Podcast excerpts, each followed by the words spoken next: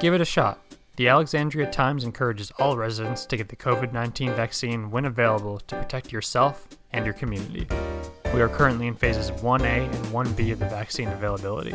Visit the City of Alexandria website at www.alexandriava.gov to pre register for the vaccine waitlist.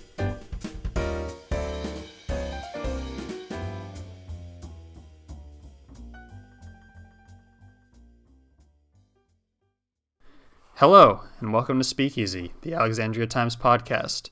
I'm your host, Cody Mello-Klein, managing editor at the Times, and today I'm joined by the Emmy Award winning journalist and filmmaker behind the documentary Our Alexandria, which tells the story of two local artists as they explore and capture the city's segregated past through the historic dollhouses they create.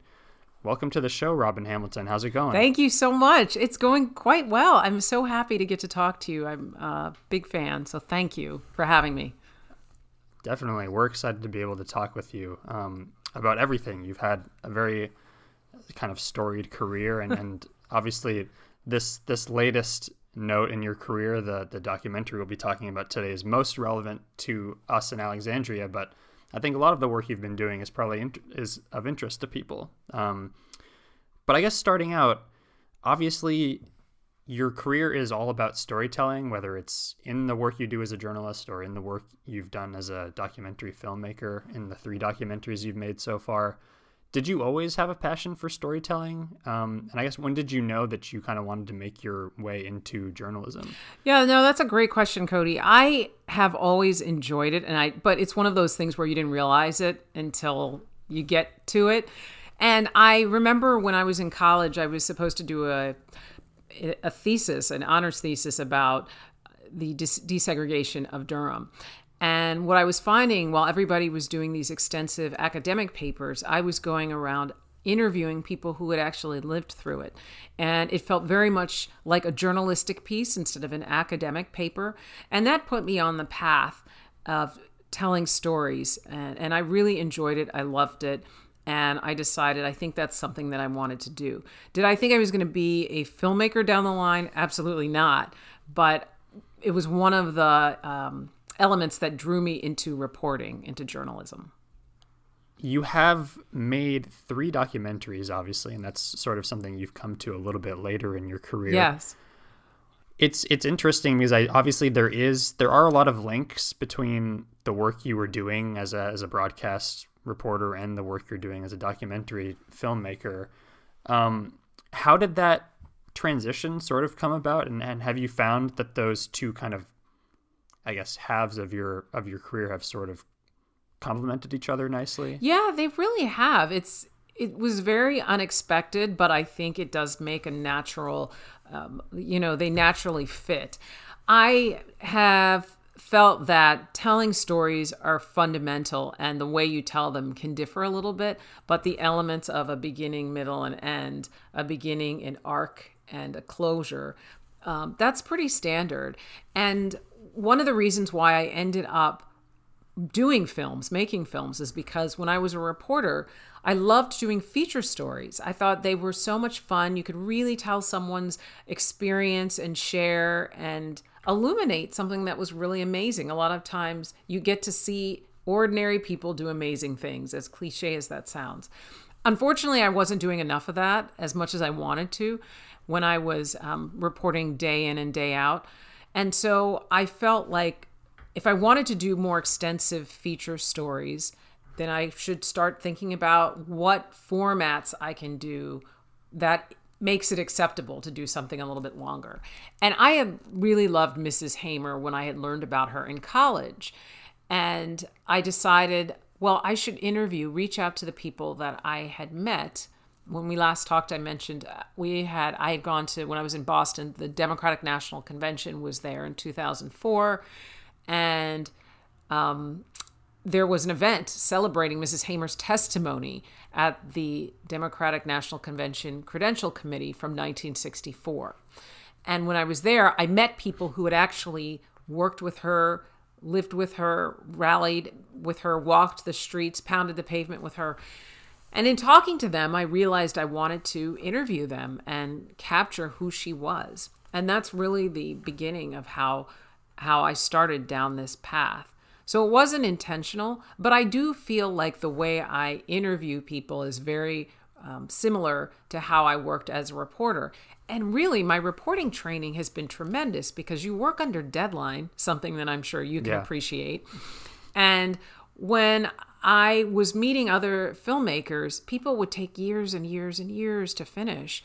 And some of that is funding, which is definitely difficult. But a lot of that is just organization and how you prioritize your time. And for reporters, you don't have a lot of time if you're not in a specialized area. You have to research, you have to find it, and you have to really plow through. And that's what I wanted to do. That doesn't mean I wasn't thoughtful about it, but I also did not want a story to just languish for 10 years.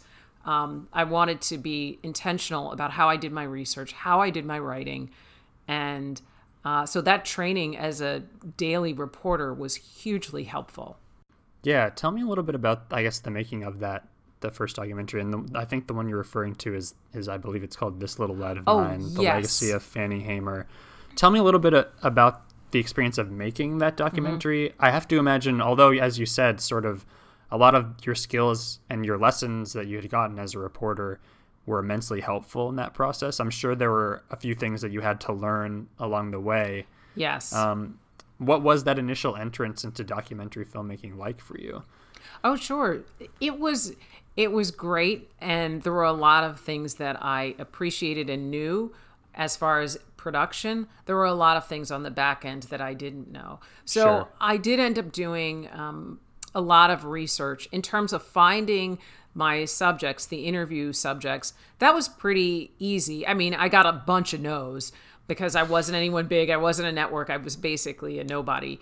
But the people who were willing to talk to me, it was terrific because they, um, you know, they were they were in the trenches. It was the people who were up here who had handlers that didn't have time for me, but the people who had actually been in the trenches with her were accessible and available, which was great. That part was wonderful. Just making the call, the calls. Again, I'm sure anyone who's worked in a newsroom knows what it is. You just cold call and and make those calls and go down the line. What was harder for me was a lot of the other logistics, like um, researching photos and again finding the licensing rights to use those photos. Yeah. Um, and dealing with the fees, calling up networks to ask if you could use their archival footage, and then negotiating prices. The prices are really expensive. Um, having to deal with legal issues, making sure that all your legal, um, you know, questions are answered, so that someone can't say, "Oh, your film can't be aired," um, you know, anymore because you haven't gotten this clearance. That was very challenging. Um, so it's all the boring back end uh, work. I shouldn't say boring, but it's essential. Yeah. Um, and also working with an editor for a piece that that was that was that long. I had never done something like that before. And one of the things I appreciate is you want to make sure your editor shares the same vision that you have. And the first, I had two editors on the piece, and the first one, we didn't really share the same vision or aesthetic. And I was very fortunate to meet a second editor who really understood what I was trying to do. And he really helped put it over the finish line. So, on a longer piece, collaborating with someone who understands what you're trying to do is beneficial. And in a newsroom, it's it's important, but it's not as essential. At the end of the day, you have a day to get something together or two or three pieces together, and that's it. You know, there really isn't a lot of time for a lot of nuance. You want to get along with who you're working with, but for longer pieces, it's a little bit more nuanced. Definitely. I think between so between that film and obviously your your second film, mm-hmm. Dignity and Def- Dignity and Defiance, I'm sort of curious. Those are two stories about two people that delve into a lot of obviously they're they're fundamentally about specific people, but they obviously are about race and the history the history of this country around race as well. But they're very much about specific stories, and um, those stories I have to imagine for the people in the film are sort of hard to recall, sorry, hard to tell, Yes. and hard to to kind of dredge up again. What kind of environment do you create on your sets and kind of in those conversations to be able to have people tell those stories? Is it ever sort of a, a difficult scenario to kind of get those stories out of them? Or are they ever reluctant to tell those stories to you?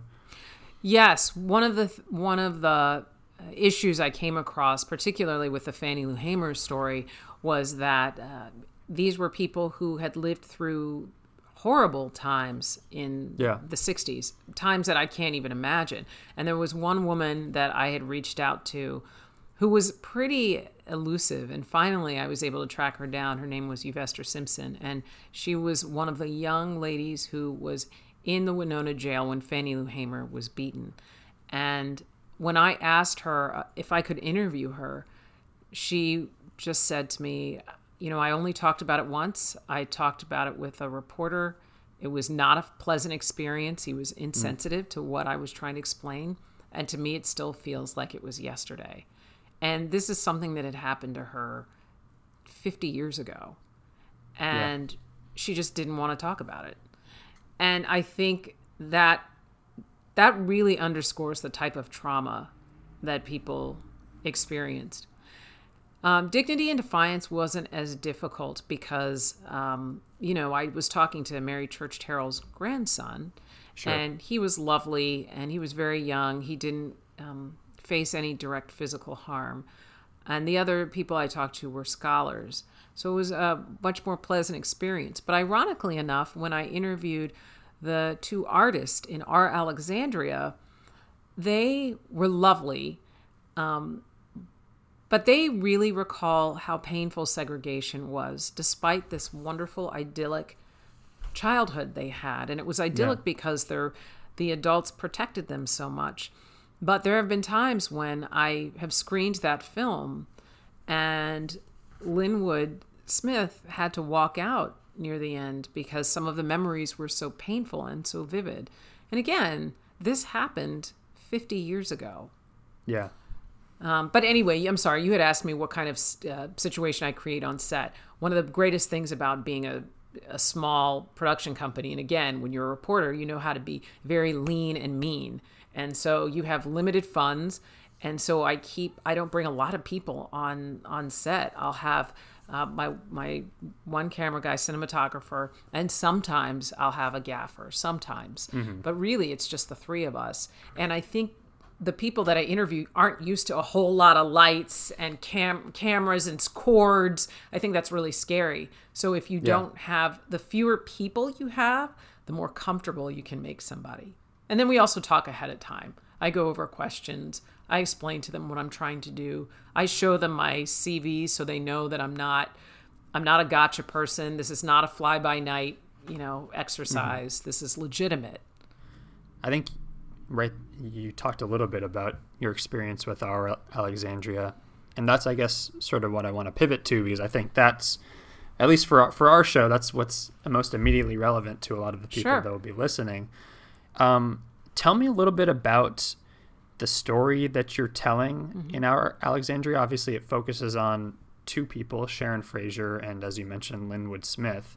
How did you find this story, and how did you sell the two of them on the idea of the documentary in the first place?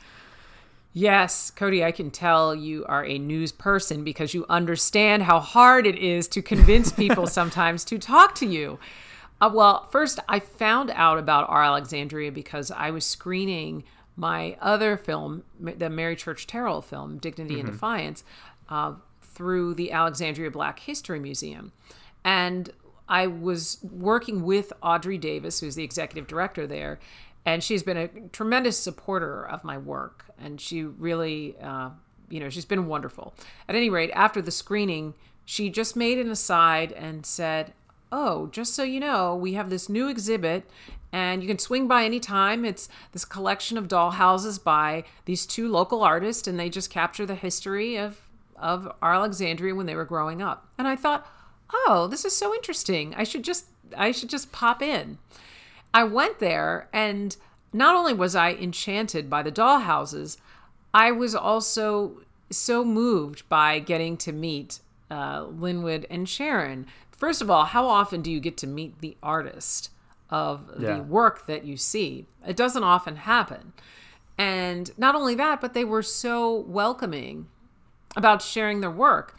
And it's almost as if they were just saying, This isn't anything big. This is just a hobby that we enjoy, and we just like doing it because we're best friends, and this is just what we do. At any rate, I was so intrigued by it, and I thought the detail of the houses and the memories that they brought up were so powerful.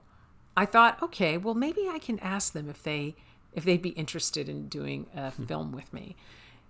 They are very shy and humble and are not into the spotlight at all. So I had to do a lot of talking, uh, you know, the first time I met them, and then I had to talk to Audrey some more. then I had to talk to, I emailed Audrey again, and then I had to, I had to write up what I was doing. And then she finally gave me Linwood and Sharon's phone number. And they have been friends uh, for a long time. And so I understand that she was protective, and she also wanted to respect their space and their wishes.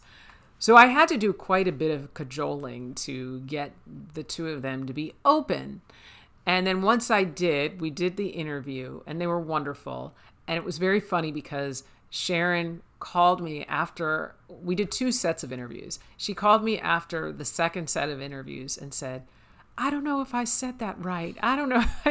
I said, Sharon, it's fine, really. And she said, I, I don't know if I don't know if I feel good about this. I said, really, it's gonna be okay, really.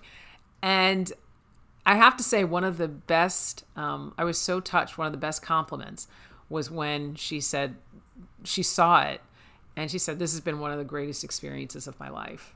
That Oh, meant, wow. yeah, that meant the world to me. So they're happy with it. That's good. You did something, right? Yeah, right, right. Yeah.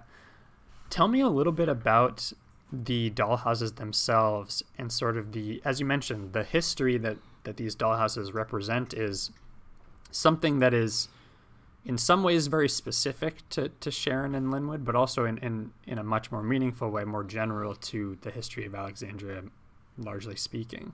Tell me a little bit about the dollhouses themselves. Yes. What's interesting about the dollhouses, and I'm glad you mentioned that, Cody, because there are different part facets of the dollhouses that I am so drawn to because on one hand they have these incredibly personal touches. On another hand, they talk about specifically the Alexandria experience and the history. And then the third tier is it's still a universal story in terms of life and home and love and friendship. So the dollhouses have an incredible amount of detail. They have little things like a little baseball bat and a you know a loaf of Wonder Bread and and toys and mirrors and curtains, things that you would see, you would remember in your home growing up. They have a house that shows a beauty salon that that Sharon remembers going to, and the barber shop that Linwood went to. They capture all of these memories of places that used to really exist. Um, they had a, a hat shop, Tops of Alexandria, which today still exists, which is remarkable.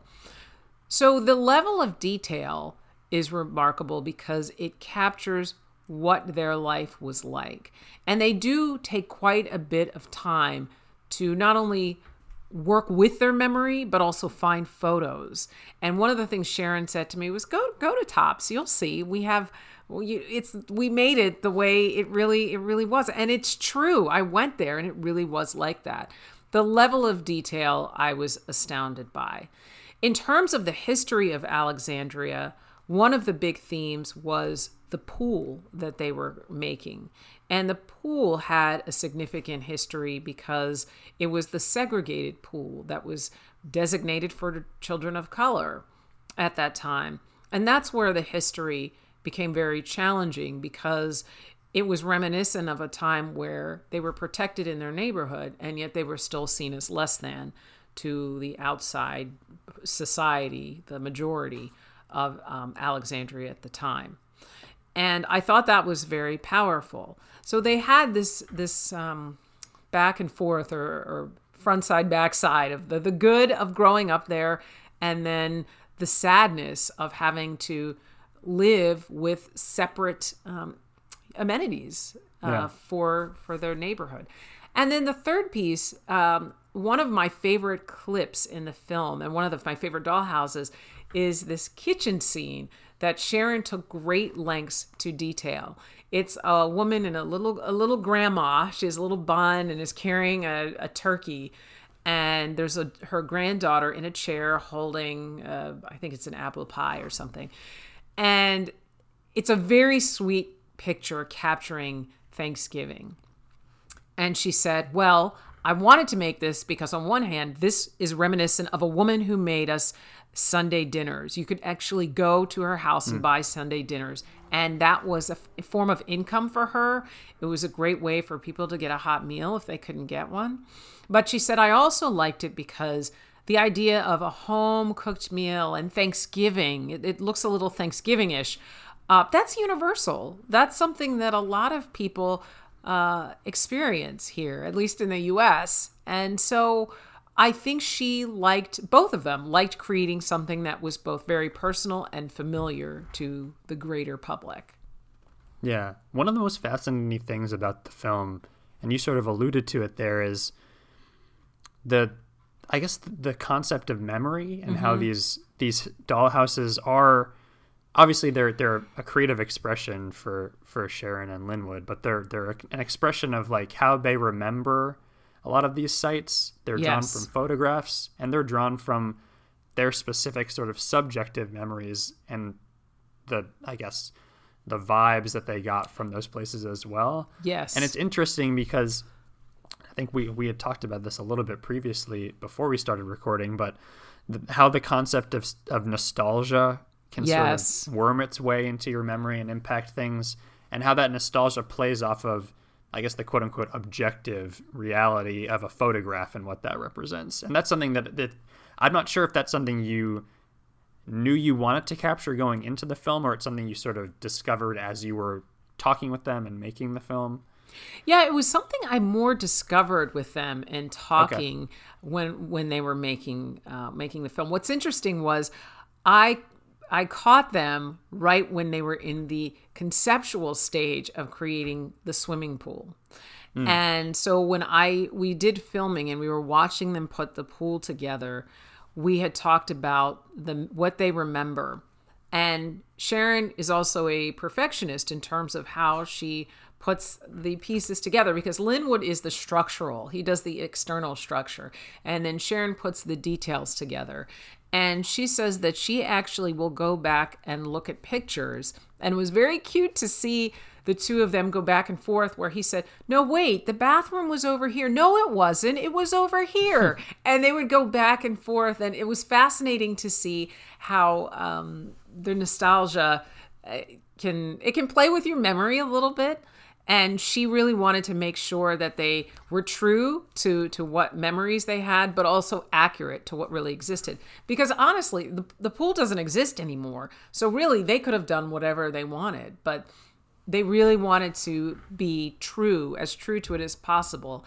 And what was interesting was i think people really loved it. What was great was there was a screening at the lyceum last year in january and they unveiled the finished product and wow. yes and people were just really moved by how much the pool reminded them of their childhood how accurate it was they did a great job Yeah, that's that, and that's sort of something that's interesting about both the documentary and these dollhouses in particular. I think the pool you're referencing, I believe it's called, is it the Johnson Memorial Pool? yes exactly Um, th- as you said, that that site doesn't exist anymore, Right. Uh, in the in the city, and I know Audrey Davis, who you mentioned before, um, the director of the Black History Museum here in the city. She's she's talked about in the past the concept of phantom sites, Yes. sites that no longer exist, but do in a way exist because they're still in our memories and in kind of the the collective cultural history of a neighborhood. Th- these dollhouses are historical artifacts in a way because they're preserving and kind of capturing places that no longer exist, which is Yes. incredible when you think about it. Yes, yes, exactly. And that's why I- it was a little puzzling that I had to make such a sell to Sharon and Linwood because it was almost as if they didn't realize how valuable their work is to the community. The Alexandria Times encourages all residents to get the COVID 19 vaccine when available. Visit the City of Alexandria website at www.alexandriava.gov to pre register for the vaccine waitlist. For more information, visit the Virginia Department of Health website, www.vdh.virginia.gov, for updated information on phases for the state of Virginia. Protect yourself and your community. Give it a shot.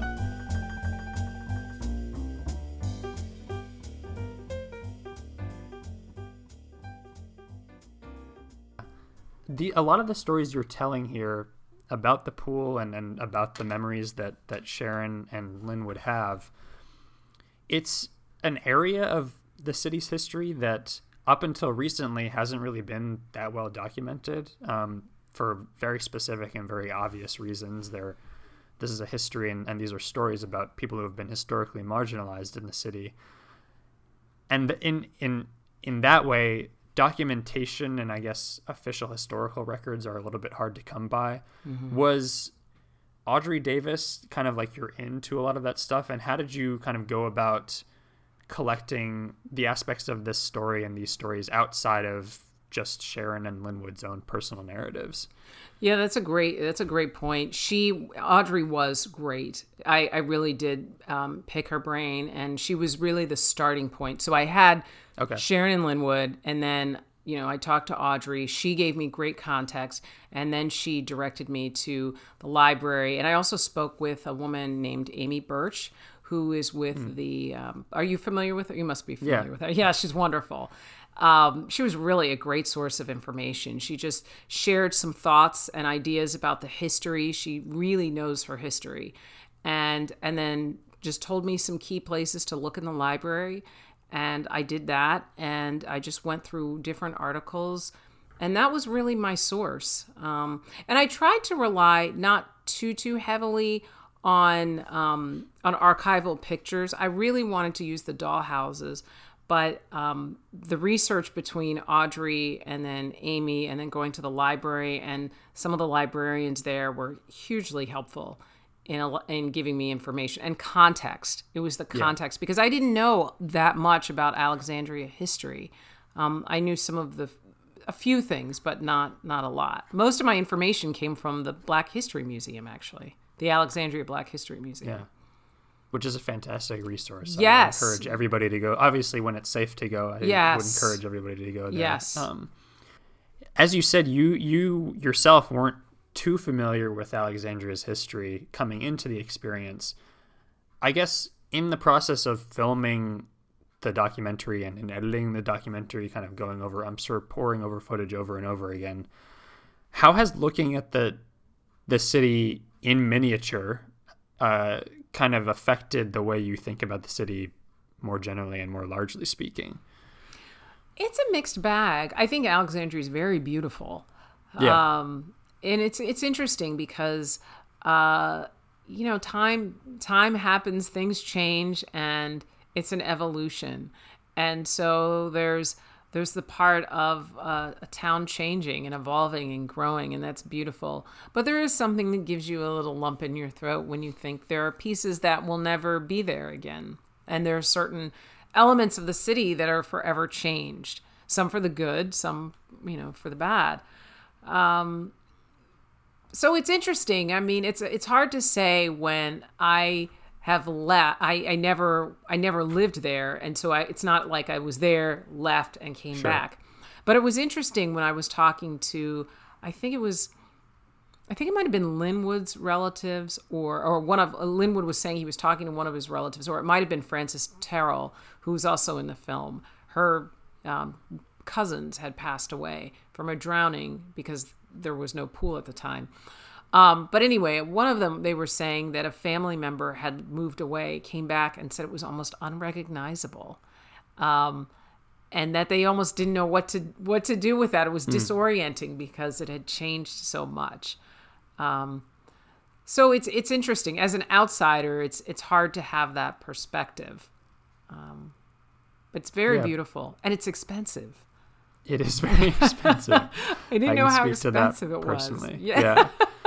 um, but again, I think that that's something something you're talking about there is sort of universal to anybody. I think I think we've all had some variant of the experience of coming back to our hometown and seeing how much it has changed, or maybe more disturbingly, how little it has changed. Yes, yes. Left. Exactly, um, exactly. Because, and that's the double edged sword. On one hand, you do want change to happen, right? Sure. So, right, exactly.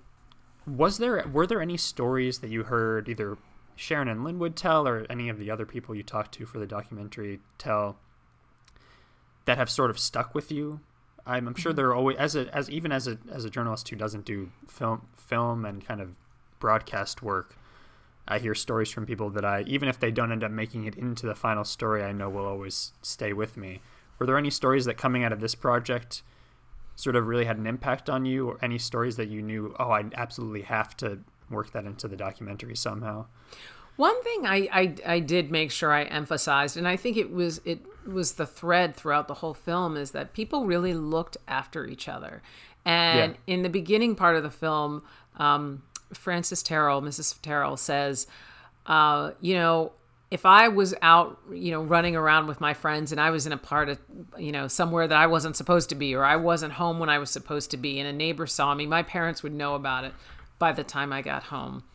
And I thought there was something very poignant about that because it shows that people cared about each other. People really looked out for each other. And that was something Sharon said too. She said, you just knew that you were cared for and mm. treated well.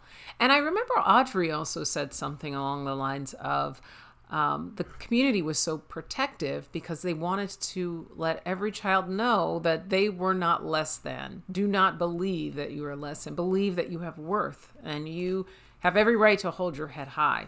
So that that nature of someone's always looking after you because you are protected and cared for really stayed with me. I just thought that was so beautiful. Yeah, it's truly what community means. Yes. Um, along those lines, obviously, you're someone who has been in the business of telling stories for a long time and telling stories that are often very localized. For you, more generally speaking, what what is the value of stories like this, of stories like the ones that Sharon and Lynn would tell, very local stories that um, I think you and I agree on have have an impact and kind of a relevance far outside of kind of the little scope that they that they kind of contain. Mm-hmm. What are the value of these kinds of stories?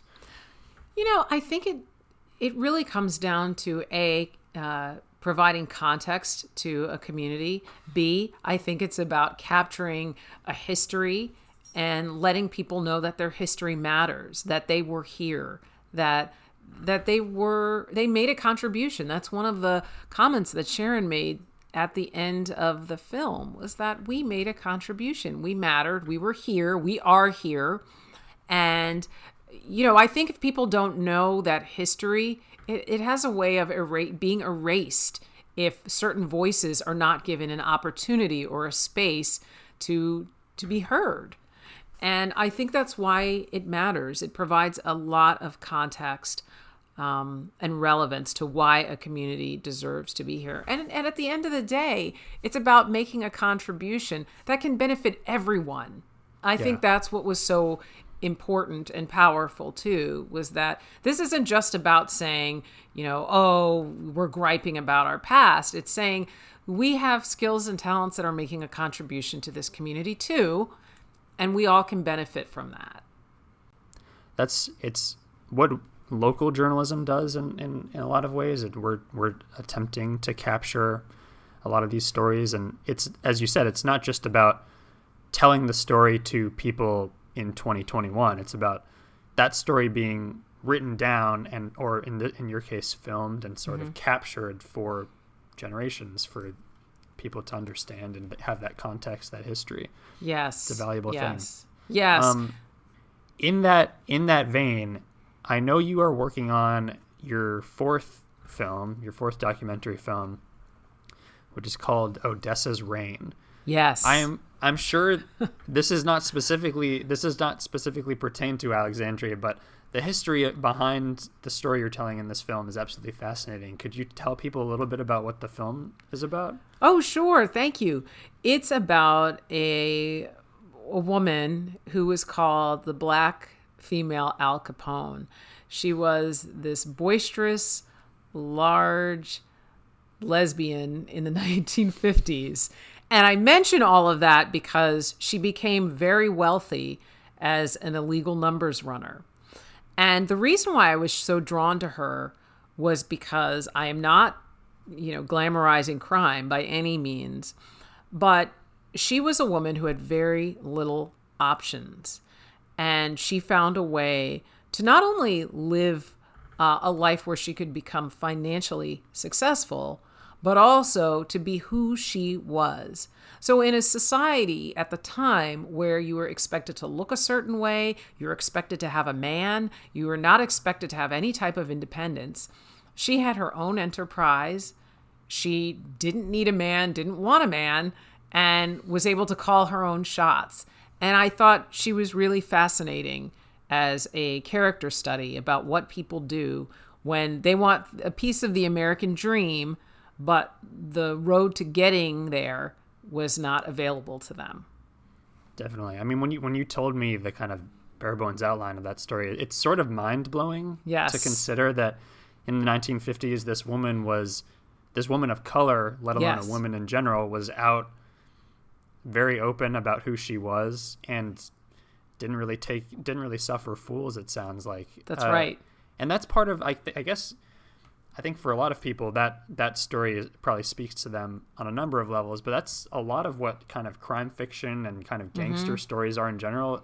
Whether they're Italian, Black, Irish, these are people who at various points in the country's history history have been marginalized as people in general and unfortunately the way our our society has been structured the only way for them to be who they are and kind of achieve as you said the american dream is through illegality right and crime right. it sounds like this story is capturing a lot of that stuff but a very specific lens of it which is fascinating yeah, thank you. Yeah, I, I'm, I'm glad. I'm glad you appreciate what that is because I have had people say, "Well, I, I really don't understand why you think this person is worth covering yeah. or doing anything," and I, I think you know they miss the point if they don't see why telling a story uh, is important like this. And also, I, you know, as someone who you know has worked in the corporate structure, you know, in media specifically.